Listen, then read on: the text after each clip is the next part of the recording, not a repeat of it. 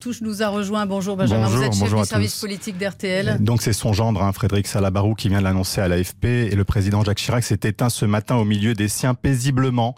Voilà ce que déclare euh, l'époux de Claude Chirac, hein, la fille de, de, l'ancien président de la République. Alors en effet, les rumeurs sur son état de santé eh bien, euh, étaient nombreuses ces derniers jours. Voilà donc le président de la République qui s'éteint. On attend donc bien évidemment, on, est, on imagine de la part de l'Élysée une déclaration d'Emmanuel Macron, hein, qui est en train de, de rentrer euh, de, de New York où il était à l'Assemblée générale de l'ONU où il a été visiblement aussi tenu informé eh bien, de l'évolution de l'état de santé du président de la République. Et c'est Claude Chirac qui était en contact avec Emmanuel Macron, on le sait, et qui devait aussi annoncer au président actuel l'état de santé de son père. Donc c'est un président de la République qui, on le sait, était affaibli. Hein. Il, était, il était affaibli par une maladie neurodégénérative depuis des années. Et d'ailleurs, ça fait cinq ans qu'il n'était plus apparu en public. Exactement, depuis 2000, 2014, hein, pour la remise annuelle du prix de sa fondation. Il n'est plus apparu en, en public. En 2011, son neurologue, le professeur Lyon-Camp a diagnostiqué, je cite, une anosognosie. On a, évoqué aussi la maladie d'Alzheimer, ce que son épouse Bernadette a toujours euh, démenti. Dans les faits, il faut bien le dire, Jacques Chirac reconnaît très peu de personnes et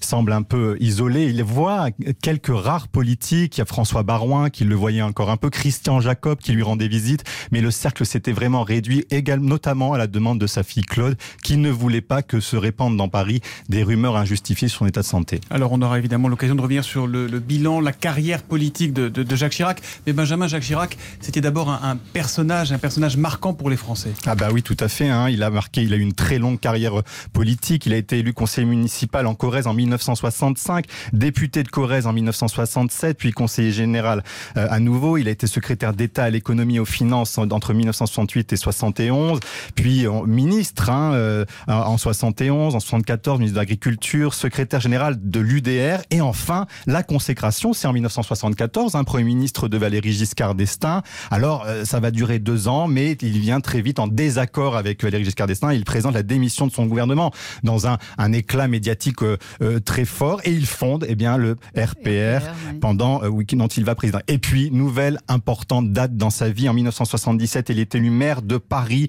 réélu en 1983 et 1989. Il gagne tous les arrondissements. Il reste donc 18 ans à la tête de la capitale. C'est la victoire de la droite aussi aux législatives en en 1978 et puis en 1981, bien évidemment, eh bien, il va se présenter à l'élection présidentielle. Il est devancé au premier tour par Giscard d'Estaing, auquel il finit par apporter son soutien, mais vraiment du, du bout, bout, des, des lèvres. lèvres. On aura l'occasion d'y revenir. Et, bien sûr, il y aura deux défaites à l'élection présidentielle, 1980 oui, il a dû, il a dû s'y bien sûr, trois fois. Tout hein. à fait. Et en 1995, enfin, la consécration. Il est élu président de la République. Alors, on s'en souvient, tout le monde le donnait perdant. Il sera réélu en 2002. Et là, face à Jean-Marie Le Pen. Et donc là, ce fut un moment euh, très important pour lui. Un second quinqu un, un quinquennat, puisque le septennat avait disparu. Il fait un quinquennat dont on dit qu'il deviendra compliqué pour lui de le gérer à cause de sa maladie qui se déclare en 2005. Il se retire donc en 2007, après 12 ans comme président de la République. Il laisse la place à Nicolas Sarkozy, dont on savait que c'était pas forcément son fils spirituel. Et depuis,